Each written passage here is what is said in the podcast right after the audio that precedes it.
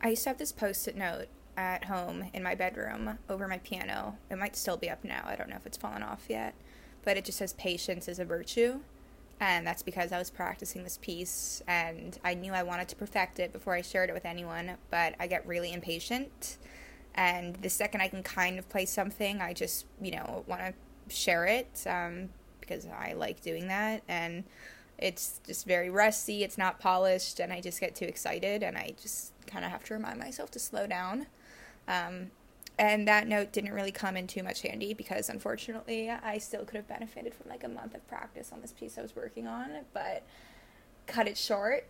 And then of course once I share it, I'm done. I'm like on to the next thing. So that's kind of just where it ends. But anyways, I think with the whole sentiment of patience is a virtue, um, I think the Backseat Lovers just really encapsulate that in so many of their songs. Um, and Dugout is one of them that just isn't rushed and it just is too large to fit inside the traditional rigid constraints and boundaries of what you know typical songs look like with their verse chorus verse chorus bridge chorus structure and they just kind of defy that and yet they don't rush to do so um, it's kind of a waiting game to see where their so- like where the song is going to go and you're on this journey with the song and it just kind of takes you somewhere that's entirely different than it started off with but it's very cinematic and it's very larger than life in that sense and i just i don't know this band is just crazy to me. They're just not afraid at all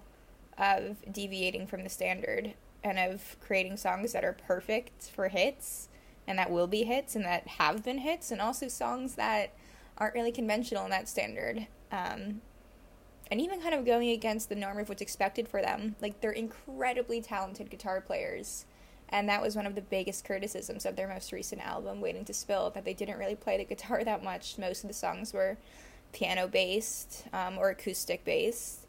Um, and people were like, well, why the fuck would you do that when your greatest asset and strength is your guitar, um, your electric guitar? But I don't know, kind of cool that they just explored something that they're not really much is known for, and it's not really as commercially successful, but I mean, they're doing fine and they will continue to blow up. So I don't think they're too worried, but yeah, this song is just a hidden gem off of their first album, which is so successful in itself, but this song alone definitely definitely is a bit more of an underappreciated one. So, I like to give it some love.